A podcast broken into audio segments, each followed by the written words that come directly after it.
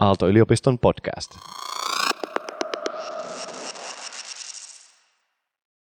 Tilastotieteen professori Pauliina Ilmonen, millä todennäköisyydellä tästä nauhoituksesta tulee hauskaa? Hyvin suurella todennäköisyydellä. Lähentelee ykköstä. Kiitos. 1-epsilon. Onko? On. Joku chanssi on kuitenkin, että ei ole hauskaa. 1-epsilon, mutta epsilon on hyvin pieni. Niin. Joo, ei olla ihan kuitenkaan niin definitiivisiä.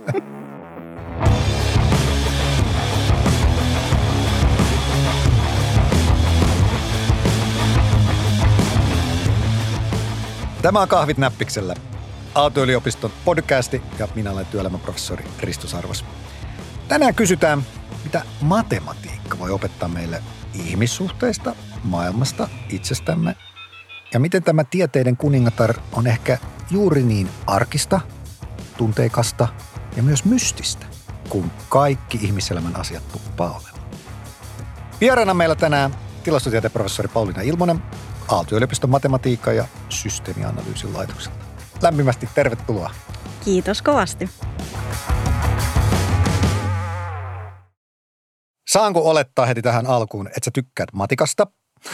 Aika hyvä oletus. Sun mielestä esimerkiksi matriisit nyt on vaan kaikkein jännittävintä, mitä maailmassa on. Pitää paikkansa. Miksi matikka nyt on vaan niin parasta?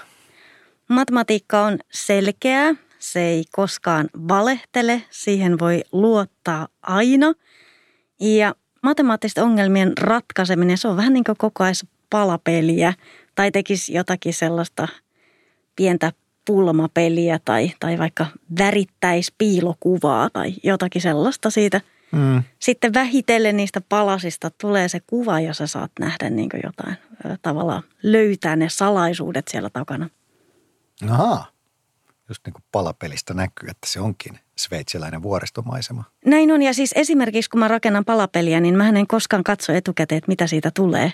Onko näin? Joo, mä rakastan myös palapelejä. Mä tykkään siis tehdä palapelejä niin, että sitten se on yllätystä, mikä siitä kuvasta tulee. Joo. Ja se, mitä mä oon palapelejä tehnyt, niin se, siinä on kyllä ne samat tylsät kohdat, sininen taivas, sininen taivas, sininen taivas. Ne on yleensä aina. Oi, sä valitset kauhean huonoja palapelejä. No mitä sä oot valinnut? No itse asiassa mä tykkään sellaisista palapeleistä, missä on piirrettyjä kuvia. Okay. Mutta siis semmoisia siis haastavia, että en mä tarkoita ihan lasten palapelejä kuitenkaan. Pilipalipalapelejä. Niin, aivan. Just joo, matikka on parasta, mutta matikka nyt kuitenkin ehkä tosi myös monimutkaista omalla tavallaan. Ainakin tuntuu, mä luulen, että aika yleinen käsitys siitä, että se on just niin monimutkaista kuin sen haluaa. Että se ei lopu koskaan sieltä se kompleksisuus. Niin, tai salli mun olla sillä lailla eri mieltä, että mun mielestä matematiikka ei ole nimenomaan monimutkaista. Elämä on monimutkaista. Jaa. Ihmissuhteet on monimutkaista. Maailma on monimutkainen. Siellä on hirveän paljon epävarmuuksia ja semmoisia, mitä sä et näe. Matematiikka taas se auttaa itse asiassa hallitsemaan epävarmuuksia. Mä oon vielä tilastotieteilijä, niin mitä me tehdään? Mehän hallitaan epävarmuuksia, koska sitähän se on. Katsotaan todennäköisyyksiä, mietitään minkälaisia vaihteluita ilmiöissä on ja miten niitä voisi matemaattisesti mallintaa. Ja totta kai siis matematiikka on hyvin haastavaa siinä mielessä, että on paljon avoimia kysymyksiä, mitkä on ollut siis vuosia, kymmeniä vuosia, satoja vuosia avoimia, mitä yritetään ratkaista. Mutta oma näkökulmani on kuitenkin se, että matematiikka nimenomaan on selkeää. Ja matematiikka nimenomaan auttaa siis hahmottamaan tätä maailmaa, mikä on meidän ympärillämme ja tekee siitä semmoisen huomattavasti selkeämmän ja hallittavamman. No miksi sillä on sitten semmoinen maine, että se on jotenkin vaikeaa ja sun pitää olla ihan semmoinen velhomainen tyyppi, että sä hallitset matikkaa? En mä tiedä, onko sillä semmoinen maine. Mä esimerkiksi olen sitä mieltä, että kutominen on ihan hirveän vaikeaa. Ja jos olisi hyvä käsitöissä, niin pitää olla ihan semmoinen velhomainen tyyppä, jolla on jotkut semmoiset mystiset kyvyt tuolla sisällä. Mutta en mä sitä tarkoita, että kaikkien tarvitsisi tykätä matematiikasta. Onhan sitä asioita, mistä minäkään en tykkää. Neuluminen. Meillä on kaikilla siis ne... Niin kuin meidän juttumme. Ja ehkä se tärkeintä olisi löytää se oma juttunsa. Mutta jotenkin toivoisin, ettei vaikka sitä matikkaa nyt sitten jätettäisi väliin, vaan sen takia, että ajateltaisiin, että sulla pitää olla joku mystinen sisäinen kyky. Ja osa meistä sitten innostuu siitä niin kuin nuorempana, osa sitten iäkkäämpänä, osa ei koskaan. Mun on niin kuin vaikea uskoa, että mä esimerkiksi ryhtyisin eläkepäivillä sitten neulomaan, mutta ken tietää. Never say never. Joo, kyllä ehkä just itse kuitenkin kasvanut kotona lapsena siinä, että isä on ollut matemaatikko ja äiti matikan opettaja, niin on niin kuin tavallaan se suhde matematiikkaan on se, että se on, niin kuin, se on tosi arkista ja se on jopa hauskaa ja se niin kuin pelleillään sillä ja tehdä vitsejä sen ympäriltä, niin se on niin kuin ihan erilainen suhde koko siihen hommaan ja mutta toi oli ihan kauhea toi jopa hauskaa, koska siis itselleen niin matematiikka on niin default hauskaa. Niin tein jopa hauskaa. Niin. Ai kauheeta. Mulle taas kävi siis lapsena niin, että mä tykkäsin niin paljon matematiikasta, että multa otettiin matematiikan kirjat pois kolmevuotiaana. Joo. Ai jaa. Joo. Mä olisin halunnut seuraavan matematiikan ja kirjan ja mä en sit sitä saanut. Ja mä sitten sain ihan semmoisen hurjan raivokohtauksen, hakkasin sitten lattiaa ja potkin. Ja sitten se oli neuvolan täti äidilleni sitten sanoi, että ei ole hyvästä lapselle noin paljon enkä laskea ja sitä matematiikkaa. Että sitten otettiin multa matematiikan kirjat pois ja seuraavan kerran mä sain sitten matematiikan kirjat sitten ekaluokalla. En mä tiedä. Niin. Hän toimi parhaan uskonsa mukaan. Ja sitä paitsi täällä mä oon. Aivan. Terveiset sille neuvolan tädille. Ei tullut kutojaa, ei kun neulojaa. Niinpä, joo. Mutta sitten kun siihen matikkaan hyppää mukaan ja sisälle, niin erityisesti kun sä oot tilastotieteilijä, niin tavallaan että siellä on ne numerot, siellä on ne, niinku, ne teoriat, siellä on ne käyrät ja sitten on tämä niinku, reaalimaailma. Niin onko tämäkin nyt sitten vähän niin kuin väärin ajateltu, että siinä on, että on vähän tämmöistä kaksi maailmaa ja sitten niin kuin me rakennetaan sitten siltoja niiden välille? Ei mun mielestä siinä ole mitään väärinymmärrystä, että mä oon toki tilastotieteilijä, mutta siis mä siis teen tutkimusta sekä puhtaan matematiikan alueella, että sitten mä kehitän niin kuin menetelmiä, mitä tilastotieteilijät käyttää, eli matemaattisen tilastotieteen alalla. Sitten mä teen ihan niin kuin tilastotiedettäkin, eli ihan tilastot on mun mielestä kiva. Sitten mä teen tutkimusta liittyen epidemiologiaan, eli tavallaan mä istun monella tuolilla siinä mielessä, että mä katson maailmaa matemaatikon silmin ja sitten sen silmin myös, joka soveltaa. Ja mun mielestä siellä on niin kuin hyvin selkeä totta kai connection, että meillä on se reaalimaailma, missä esimerkiksi otetaan sitä magneettikuvaa jonkun aivoista. Mm-hmm. Siellä on hirmuisen paljon matematiikkaa välissä. Mm-hmm. Joku kävelee sillan yli. Kyllä sinne on joku pieni matemaatikko. Siellä kannattelee sitä siltaa. Tarkoitan, että se on tehnyt ne lujuuslaskelmat sinne. Juuri niin. Että miten se on rakennettu. Kyllähän matematiikka on hyvin, hyvin kiinni meidän niin kuin jokapäiväisessä elämässä. Ja niin kuin on hyvin vaikea löytää tänä päivänä sellaista ihmistä, jota matematiikka ei tavalla tai toisella koskettaisi. Mä täsmälleen samaa mieltä, että sehän on tosi arkinen asia. Oli mitä tahansa mieltä sitten matikasta tai eli mitä tahansa neuvolan tädit kirjoja tuputtanut tai repinykkään. Niin siis loppupeleissä se on juuri näin, että me eletään maailmassa, joka toimii tosi paljon sen niin kuin. Sen lisäksi, että on näitä, että me nähdään sitä matematiikkaa koko ajan ympärillämme, niin matematiikka itsessään kehittyy koko ajan. Mm-hmm. Eli se matematiikan teoriahan ei mitenkään ole valmis tietenkään, vastahan matemaatikot tekee, ne kehittää sitä teoriaa. Joskus ne kehittää sitä teoriaa sillä lailla, että niillä on jo valmis sovellus ja ne pyrkii sitä sovellusta varten sitä kehittämään. Ja joskus ne kehittää sitä teoriaa ihan siksi, että se teoria on niin hirvittävän kaunista, mutta myös siksi, että sillä on mahdollisia niin kuin sovelluskohteita tulevaisuudessa. Mietitään vaikkapa matemaattista logiikkaa. Joskus ajateltiin, että ne nyt on vaan semmoisia norsuluutornissa istuvia tutkijoita, jotka tieks neppailee. Että ei tuolla ole niin kuin meillä niin kuin reaalimaailman kanssa mitään tekemistä. Nyt siis joka ainoa digitaalitekninen laite, jopa hissin logiikka. Siellä on siis lauselogiikkaa, matemaattista logiikkaa niin kuin taustalla.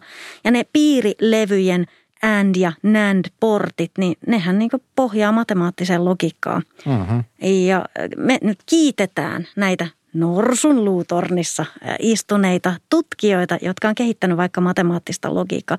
Tai kvaterniot. Meillä on siis nämä luvut, mitkä on kaikille tuttuja, 1, 2, 3, 4, 5, 6, eikö niin? Joo. Ne on näitä kokonaislukuja esimerkiksi. Sitten meillä on reaalilukuja, pistetään sinne sisään, vähän lisätään siihen joukkoon.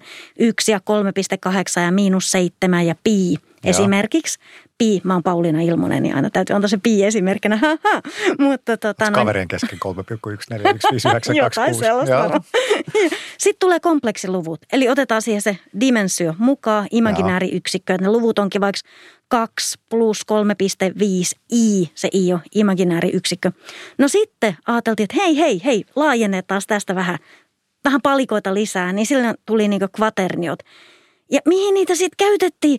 Ensimmäisten satelliittien lentoradat on laskettu käyttämällä hyväksi kvaternioita. Eli niin kuin, tiedätkö, että joskus se sovellus tulee sieltä perästä ja joskus taas sit se sovellus menee edellä. Mutta niin, kun matematiikka kehittyy, niin se nostaa koko yhteiskuntaa, koska se matematiikan teorian kehittäminen tuo lisää työkaluja kaikille eri tieteen ja tekniikan aloille. Ja silloin se näkyy niin kuin joka paikassa. Että mä sanoisin, että matematiikan suhde reaalimaailmaan, se on erittäin tiivis. Jopa silloin, kun puhutaan puhtaan matematiikan tutkimuksesta, missä ei mennä mikään sovellus edellä. Tässäkin podcastissa me ollaan itse asiassa paljon vieraiden kanssa keskusteltu tekoälystä. Ja kuinka siellä sitten ollaan ehkä jopa mainittu niin kuin Bayesian työ ja ajattelu ja matematiikka. Pitäisi varmaan katsoa tuosta jostain nopeasti, että milloin se Bayes, ellet satu muistaa, milloin pastori Bayes on elänyt, mutta 1700-luvulla menee hänen niin kuin matemaattiset teoriat, joihin nyt sitten koko tämä tekoälybuuminen ja koneoppiminen käytännössä perustuu. Kyllä. Että siinä on just esimerkki siitä. Näin on. Joo.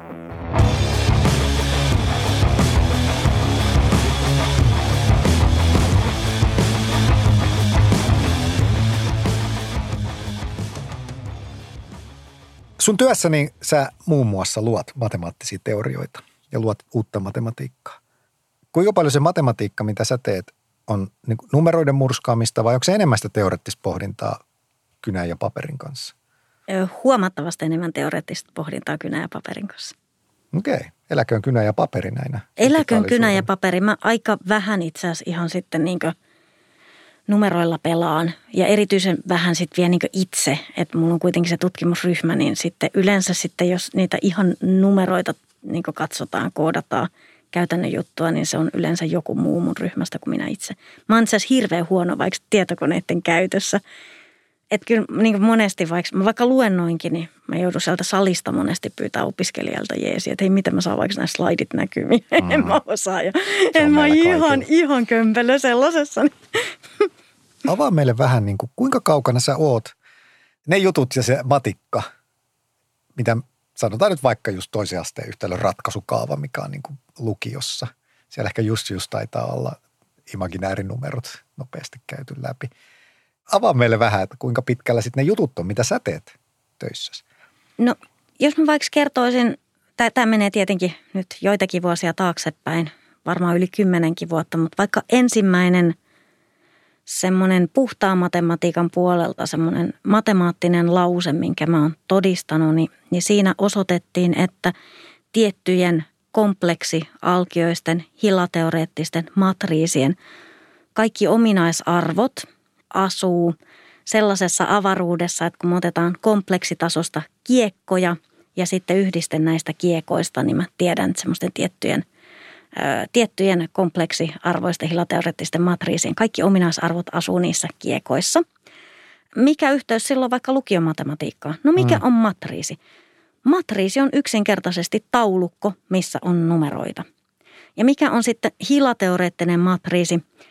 No sanotaan, että hilat, ne on sellaisia vähän niin kuin, voisi ajatella, että ne on niin kuin sellaisia joukkoja, missä on tietyn tyyppisiä järjestyksiä. Et vaikkapa kokonaislukujen joukkoa voitaisiin ajatella, että se on niin kuin, ainakin niin kuin puoli hila vaikka jaollisuusrelaation suhteen. Sillä lailla, että jos vaikka 2 nyt se jakaa niin kuin 4, eikö niin? Että voidaan jakaa tasan. Niin sitten se niinku edeltää sitä 4. Ja 2 jakaa myös 8, eikö niin? Mutta niin sitten se 8 vaikka ei jaa sitä 4 ja niin päin pois. Niillä on niinku semmoisia tiettyjä suhteita siellä. Ja sitten mä vaan ehkä semmoisena teoreettisena tietenkään, kun mä niitä tutkin, niin siellä ei ole niinku konkreettisia numeroita. Tai on, mutta ne on niinku äksiä. Ja sitten mä niin tavallaan käytän sitä tietyn hilan rakennetta hyväkseni, että mä sitten katson niitä ominaisarvoja. Ja ne ominaisarvot liittyy vaan siihen, että jos me vaikka ihan ala-asteella lasketaan, että 2 + 2 on jotakin, niin myös matriiseja voi laskea yhteen. Ja myös matriiseja voi niin kuin kertoa luvulla, esimerkiksi niin kuin 3 × 2 ja niin päin pois. Ja mikä on sitten se matriisi ominaisarvo? No se on vaan sitä, että jos niin kuin leikitään, että lambda on jonkun matriisi ominaisarvo, niin se vaan oikeastaan tarkoittaa sitä, että mulla on semmoinen vektori x, että kun mä sillä matriisilla kerron sen x:n, niin vastaukseksi tulee se lambda kertaa x, ja ne on se ominaisarvo ja ominaisvektori. Eli kyllähän sieltä löytyy, liittyyhän se ihan siihen, mitä opittiin jo ala-asteella, mutta sitten tietenkin ehkä ne kompleksitason kiekot ja semmoinen, siellä sitten pyörii semmoiset, siinäkin tuloksessa semmoiset insidenssifunktiot, jotka liittyy sitten tietyn tyyppisiin hiloihin ja kaikkiin, niin ne ei nyt ole ihan sellaista, sanotaan peruskoulu-lukiokauraa, mutta niin kuin sekin oikeastaan lähti siitä, että mulla on semmoinen yksi mun lempikirja, sen nimi on Matrix Analysis, ja mä luin sitä iltasaduksi itselleni. Mä olin opiskelija silloin Tampereen yliopistossa ja mä illalla sitä lueskelin, ja siellä on semmoinen älyttömän siisti matemaattinen lause, ja mä luin sitä matemaattista lausta, mä luin sen todistusta. Ja sitten mä olin just tutustunut tämmöisiin hilateoreettisiin matriiseihin, ja sitten mä ajattelin, että olisi hirveän siistiä, jos mä joskus jossain pystyisin käyttämään tätä matemaattista lausetta, ja oikeastaan siitä toiveesta lähti sen mun teoreettisen lauseen todistus. Ja se sitten toki julkaistiin siis kansainvälisessä lehdessä sitten muutama vuosi sen jälkeen, kun sen itse asiassa tein just silleen illalla. Se lähti kaikki siitä mun lempikirjasta, joka on vieläkin yksi mun lempikirjoista. Niinpä. Et en mä tiedä, onhan siellä yhtymäkohtia, mutta totta kai niitä niinku vuosia mietitään. Ja nykyään mä tutkin edelleenkin samantyyppisiä hilateoreettisia matriiseja, mutta mä oon mennyt niinku hypermatriiseihin sillä lailla, että jos matriisi on niinku lukutaulukko, niin hypermatriisista yksi esimerkki, että mieti vaikka Rubikin kuutiota, niin että siellä kuution jokaisessa blokissa on sitten joku numero. Mutta edelleenkin mun tutkimuksessa ne on tietenkin, niinku siellä on jotain X, I, J, K:ta, ei niinku mä en yleensä anna niille niin ihan numeerisia arvoja.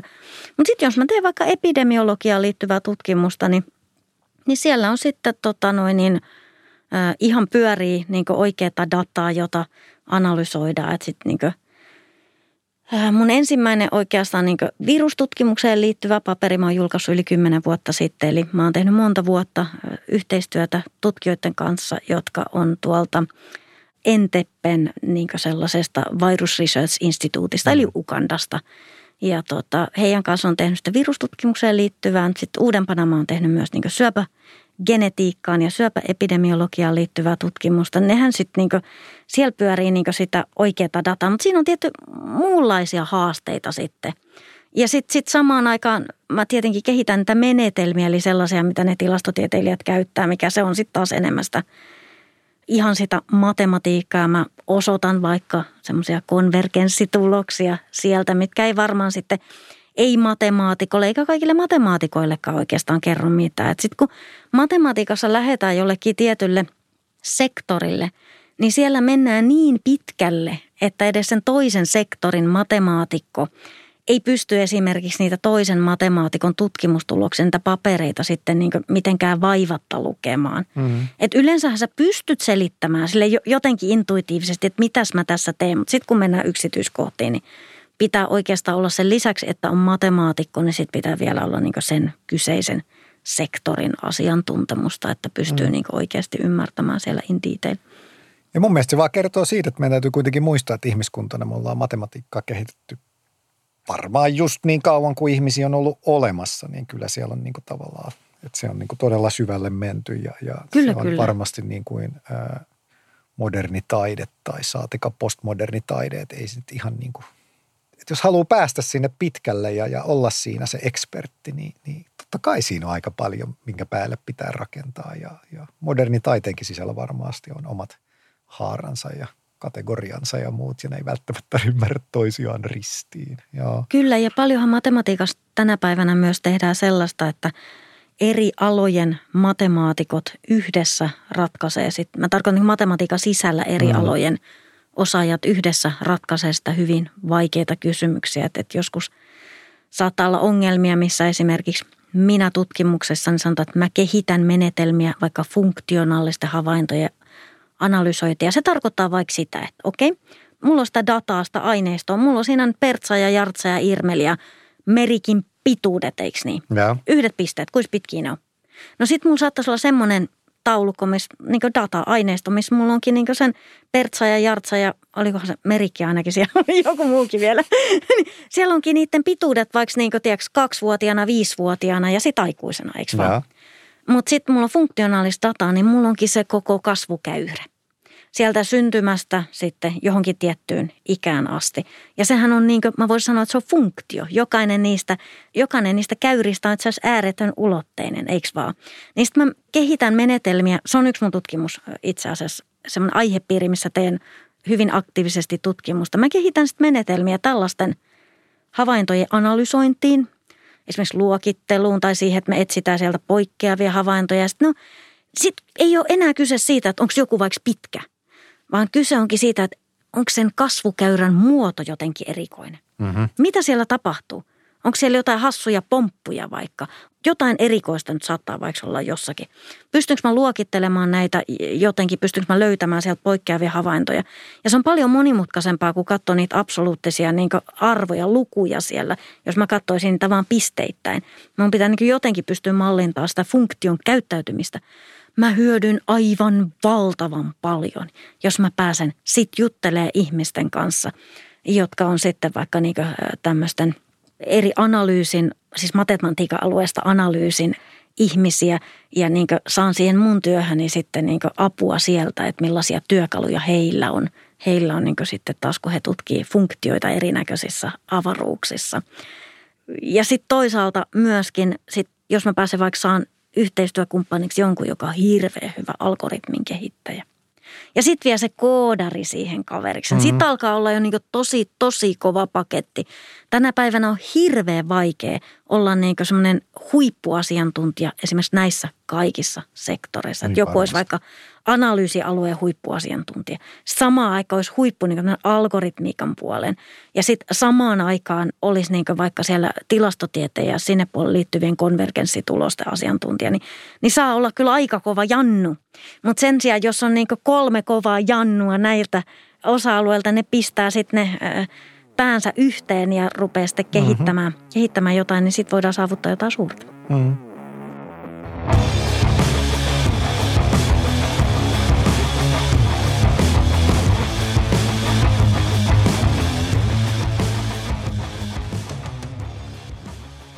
Matematiikan historia on täynnä haasteita ja jotkut haasteet on 100 vuottakin vanhoja vähintään. Mä en edes tiedäkään, mitä kaikkea on ja osa niistä on ratkaisematta.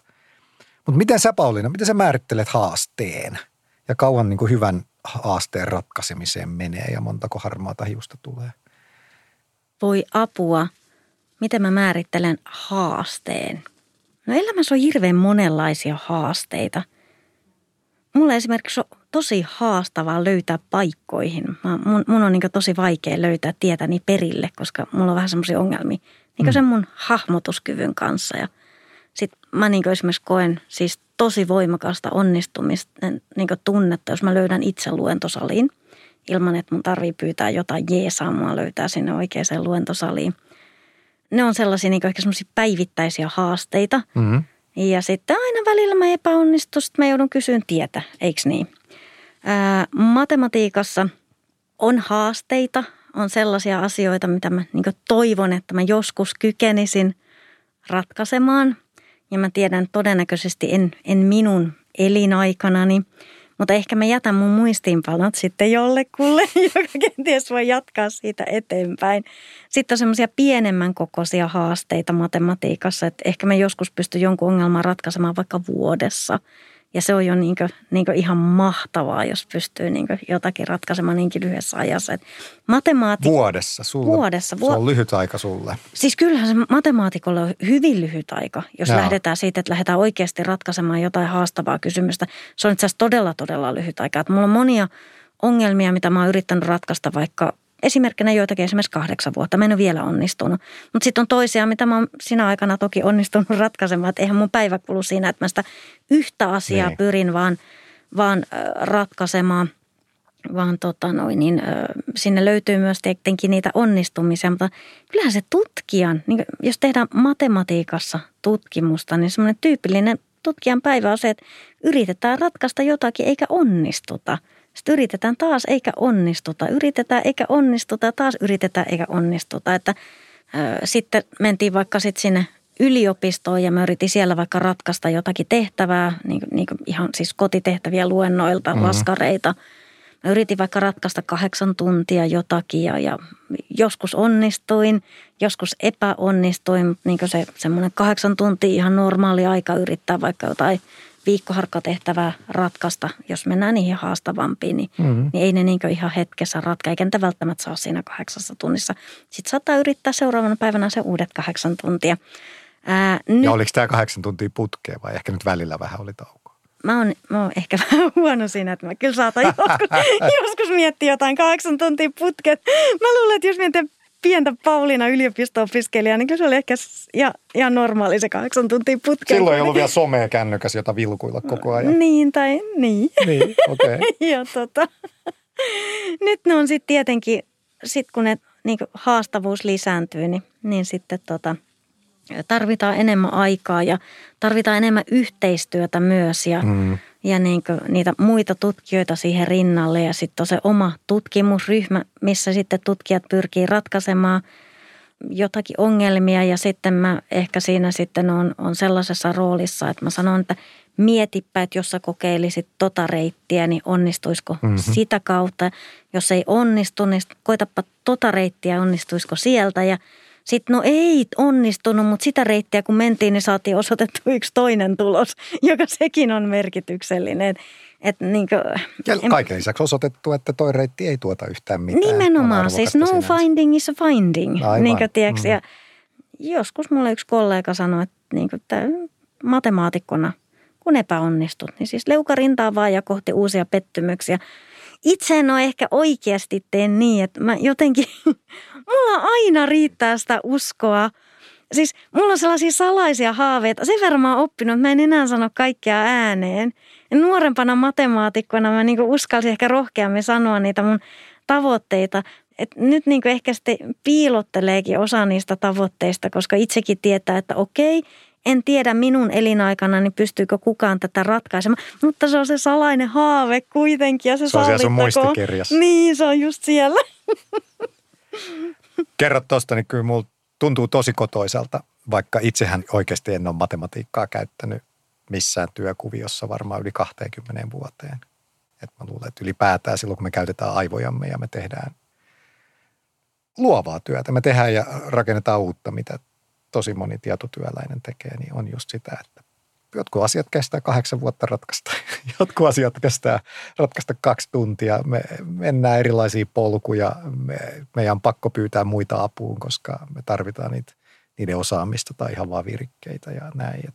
Ja se, mihin on oppinut, on se epävarmuuden sietäminen ja sitä on oppinut hyväksymään epäonnistumisen ja ehkä jopa nähnyt sen, että kun hyväksyy epäonnistumisen, niin sehän kasvattaa sitä luovuutta. Matematiikan tutkimus, siinä tarvitaan nimenomaan luovuutta. Sun pitää kyetä näkemään asiat uusilla tavoin, löytää niitä uusia reittejä.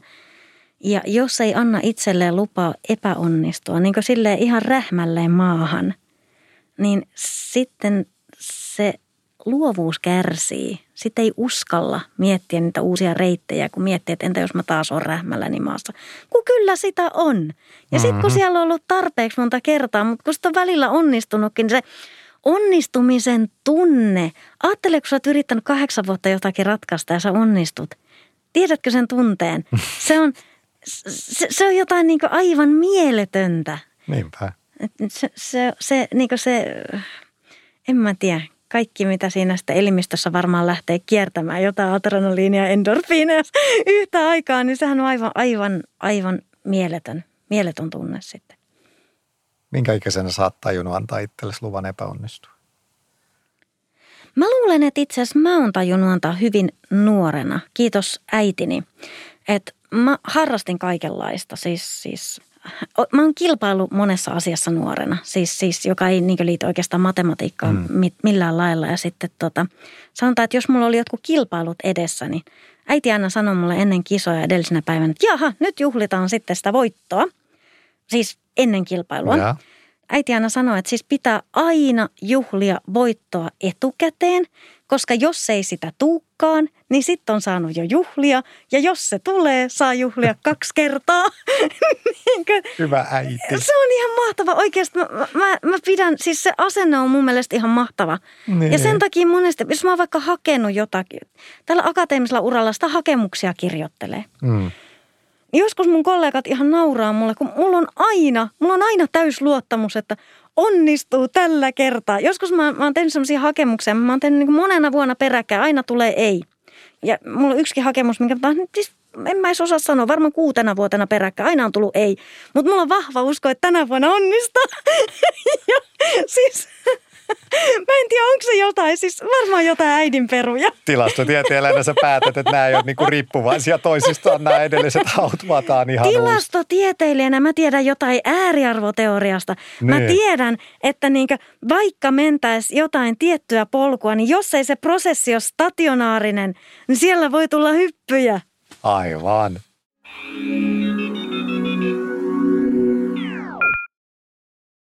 Nyt meidän viimeinen juttu. Mä annan sulle jonkun teeman ja 2 vaihtoehtoa, ja sun pitää lonkalta valita jompikumpi. Matematiikka, numeroita vai jotain abstraktimpaa? Jotain abstraktimpaa. Tilastotiede, keskimäärin ihan hyvä juttu, vai loistava tapa johtaa harhaan?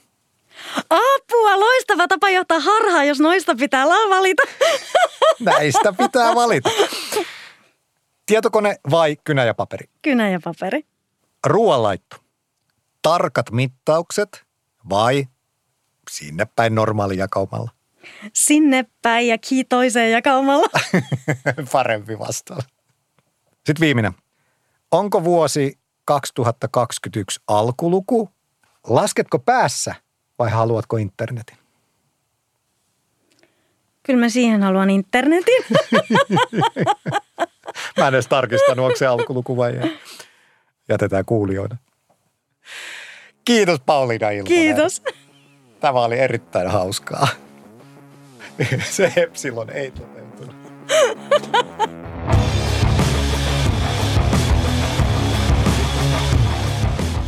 Kuuntelit Aalto-yliopiston Kahvit Näppiksellä podcastia. Jos tämä jakso sai sinut kiinnostumaan matematiikasta vielä entisestään, niin kerro siitä 2 kaverillesi, jotka kertovat taas 2, josta kukin kertoo 2. Niin reilut 20 tämmöistä kertomista, niin saadaan koko Suomen populaatio katettua. Lisää huikeita tieteentekijöitä voit tavata lataamalla lisää jaksoja Aallon verkkosivuilta sekä podcast-palveluista, kuten Apple Podcastista ja Spotifysta. Podcasti on tuottanut Jaksomedia.